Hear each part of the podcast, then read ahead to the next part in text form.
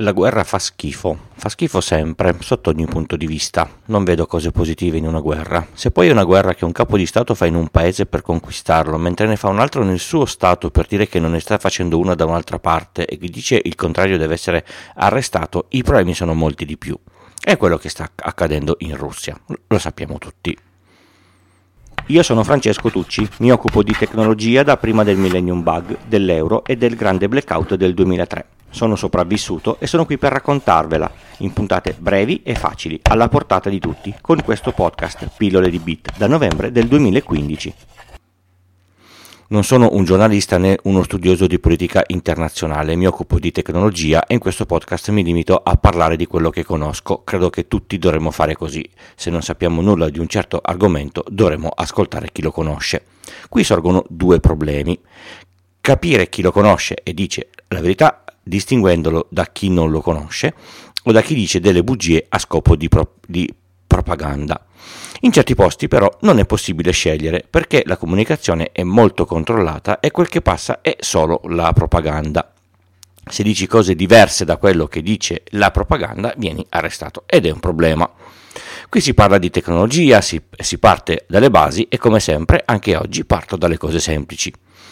In un mondo normale su internet, quando cerco di accedere a un sito qualunque, apro il mio browser, cerco il nome del sito o lo cerco su Google, interviene il DNS che risolve il nome in indirizzo e io lo posso raggiungere. Questa banalità a livello più profondo è un po' più complessa, se vi interessa ne ho parlato in modo preciso e puntuale nella puntata 163. Se internet è libera è tutto bello e tutto facile. La comunicazione tra browser e sito web è in HTTPS, quindi è crittografata. Al massimo il provider pu- può sapere la richiesta DNS che ho fatto, ma se uso il DNS over HTTPS nascondo anche questa cosa. Se volete saperne di più sul DNS over HTTPS c'è la puntata 135, pronta ad ascoltare. Se volete parlare con qualcuno mantenendo un certo riservo, potete usare uno dei mille sistemi di messaggistica con la crittografia end-to-end, come Signal, WhatsApp o simili. Attenzione, le chat di Telegram non sono crittografate come standard e nel caso in cui siano crittografate, siete sicuri che i messaggi che passano sui server dei fornitori dei vari servizi non saranno leggibili dai fornitori stessi, perché le chiavi di crittografia sono sui device che stanno comunicando. È tutto bello e al sicuro fino a che non vi rubano il dispositivo, ma voi avete il PIN e la crittografia del, del disco del PC e siete al sicuro anche lì. Vero che, che avete il PIN? Mm? Tutto questo lo potete fare perché nessuno ha ancora messo le mani sulla rete e sulla modalità di comunicare. Poi è arrivata la politica, la necessità di essere sicuri e di tenere al sicuro i nostri bambini e la parola sicurezza ha preso l'accezione di controllo. Ecco, lì abbiamo iniziato a perdere le nostre libertà.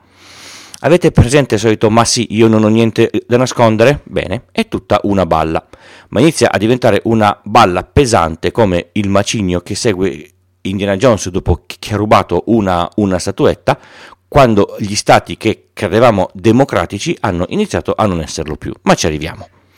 In UK è iniziata una campagna di demonizzazione della crittografia delle chat, perché sapete, dobbiamo proteggere i nostri bambini dalla pedopornografia. Togliamo a tutti la crittografia, permettendo ai bravi della polizia di accedere a tutte le nostre chat solo per intercettare i messaggi pedopornografici e arrestare quegli schifosi. L'Unione Europea, per non essere da meno, ha un regolamento che permette a tutti i provider di scansionare con una intelligenza artificiale, certo intelligenza, tutti i contenuti di chat e mail alla ricerca di messaggi pedoporno. Poi, sempre per proteggere i nostri bambini, un astuto senatore italiano ha deciso che i DNS, che sono i veri padroni della navigazione internet, debbano iniziare a fare da filtro dei contenuti, un po' quello che fanno i sistemi di filtro che avete in azienda, che servono per proteggere i, i PC e per evitare che i dipendenti perdano tempo in, invece di lavorare, così poi perdono tempo sul cellulare. Per quel geniaccio, in tutte le connessioni internet, i DNS devono filtrare i contenuti non adatti ai bambini come impostazione di, di default. Chi debba finire, eh, no, scusate, chi debba definire quali siano i siti non adatti ai, ai, bambini, per il momento non è dato saperlo. I DNS che non si eh, eh, adeguano devono essere bloccati, anche se fanno DNS over HTTPS. Come pensano di farlo lo sanno solo loro. Si mettono a, con- a controllare tutti i pacchetti di tutte le connessioni in I- Italia andando a cercare proprio quel pacchetto che identifica una chiamata DNS over HTTPS? E chi si adatta e, e usa una, una bella VPN? Chissà se ci hanno pensato. Però se vuoi puoi scrivere al provider per chiedere di disattivare questo filtro, così hanno anche la lista di quei pervertiti che vogliono accedere ai, ai siti porno. E sì, l'idea è di Pillon. L'intera delibera la trovate nelle note de- dell'episodio. Avete presente quanto tempo ci mette un ragazzino di 12-15 anni a superare un blocco simile? Non credo più di 10 minuti. Il problema è che magari lo fa usando qualche app che scarica da chissà dove, esponendosi a rischi molto più gravi di quelli di guardarsi un video porno. Ma siamo ancora in stati demo, demo, democratici. Adesso immaginiamo che con questi sistemi attivi, il filtro sul DNS, la crittografia non più sicura, l'accesso a tutte le chat, siamo in un paese che a un certo punto passa a non essere più demo, democratico, come ad esempio invento la Russia di questi giorni. Cosa sta succedendo in Russia? Avete letto tutto sui giornali e sui social. Mi fermo su alcune cose tecnologiche, soprattutto relative alla rete e alla possib- possibilità di accesso all'informazione. Con la legge che prevede fino a 15 anni di carcere a chi divulga notizie false, cioè da notizie diverse da quelle della propaganda di Stato, come il ministro degli esteri che dice che loro non hanno attaccato nessuno Stato, moltissimi eh, siti di informazioni hanno chiuso e hanno lasciato il paese, perché fare informazione è una cosa che va fatta, ma rischiare 15 anni di galera in Russia, beh, non è piacevole. BBC ha fatto una cosa interessante, ha fatto il suo sito all'interno della rete Tor, in, in, modo che non sia all'interno della rete normale e che l'accesso sia completamente mascherato agli eventuali filtri statali e non si sa neanche chi ci sta accedendo. Se volete sapere come funziona la rete Tor, vi rimando alla puntata 182. Il sito effettivamente in Russia non esiste, ma è raggiungibile, è fruibile ed è nascosto e mantiene un sacco di riservatezza. Tutto questo alla faccia di chi dice che la rete Tor è nascosta ed è ad uso esclusivo dei criminali. Da quando è stato bannato Twitter, anche questo social ha aperto un sito all'interno di, di Tor per, per poter essere usato ancora. A questo punto, sempre per il bel posto dove vivere, la polizia ha iniziato a fermare la gente a caso per la strada chiedendo loro di far vedere i telefoni per vedere se ci fossero app o messaggi strani all'interno. Sap- sapete per esempio dove fanno anche questo?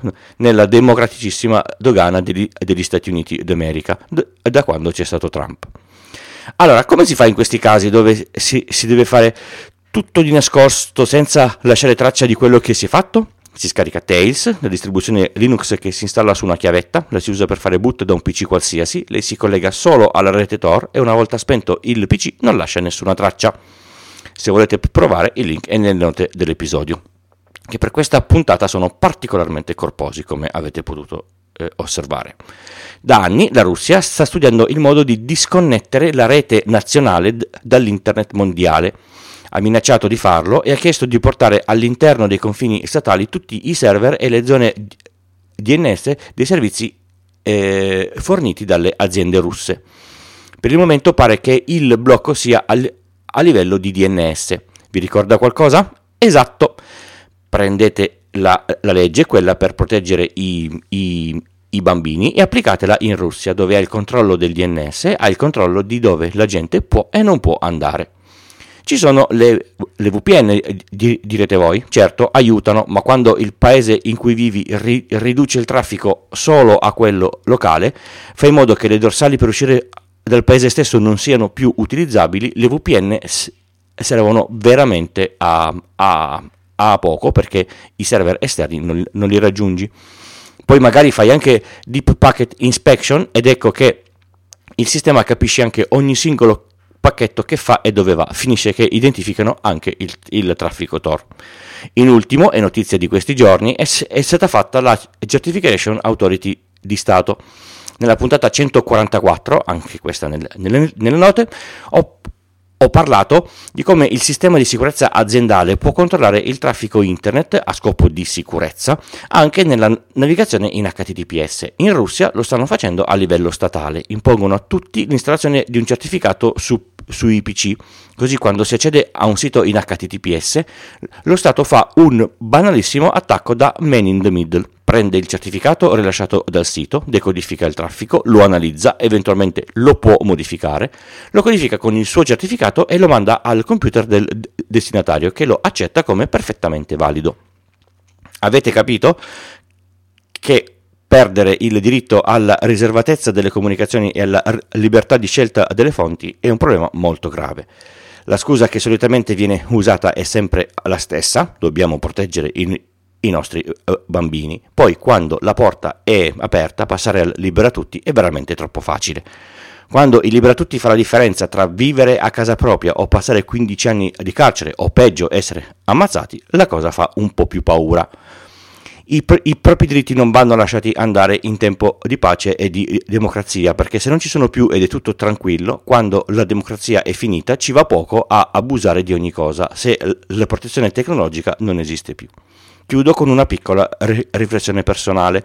Se con tutto quello che arriva da noi siete di quelle persone che dalla comodità dei vostri divani, col frigo pieno e il telefono in mano, state pensando che quello lì ha fatto bene a invadere, o che la guerra eh, non esiste, o che le foto che arrivano sono montaggi e che non è vero, vorrei caldamente invitarvi a preparare una valigia e partire per la Russia o per l'Ucraina. Pare che si viva bene là, almeno in base a quello di cui siete convinti voi, perché in questa situazione avete davvero superato il limite della tolleranza.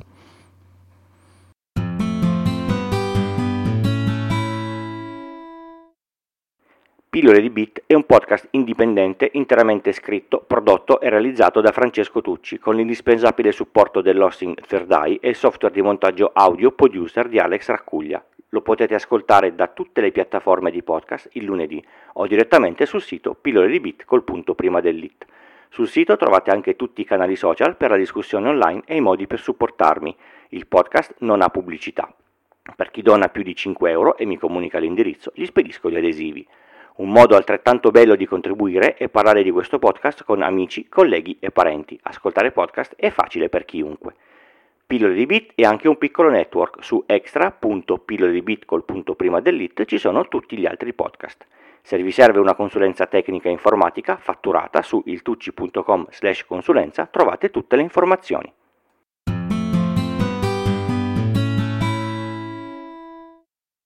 Per rimanere a tema, oggi vi propongo di abbonarvi al podcast Stories di Cecilia Sala. È un podcast prodotto da Cora Media di altissimo livello, partito con l'idea di raccontare una storia dal mondo ogni giorno, trasformato poi purtroppo in un, in un pezzetto di cronaca dal fronte, perché Cecilia Sala, con l'invasione del, della Russia, ha preso un treno e, ed è partita per, per, per Kiev.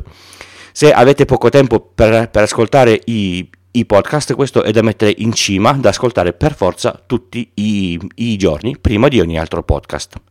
Avete ascoltato Pillole di Bit, questa era la puntata 221 e io sono Francesco, vi do appuntamento al prossimo episodio, come al solito il lunedì dalle 4 del mattino nelle vostre app di podcast preferite. Basta abbonarsi al feed RSS e qualsiasi app funziona. Ciao!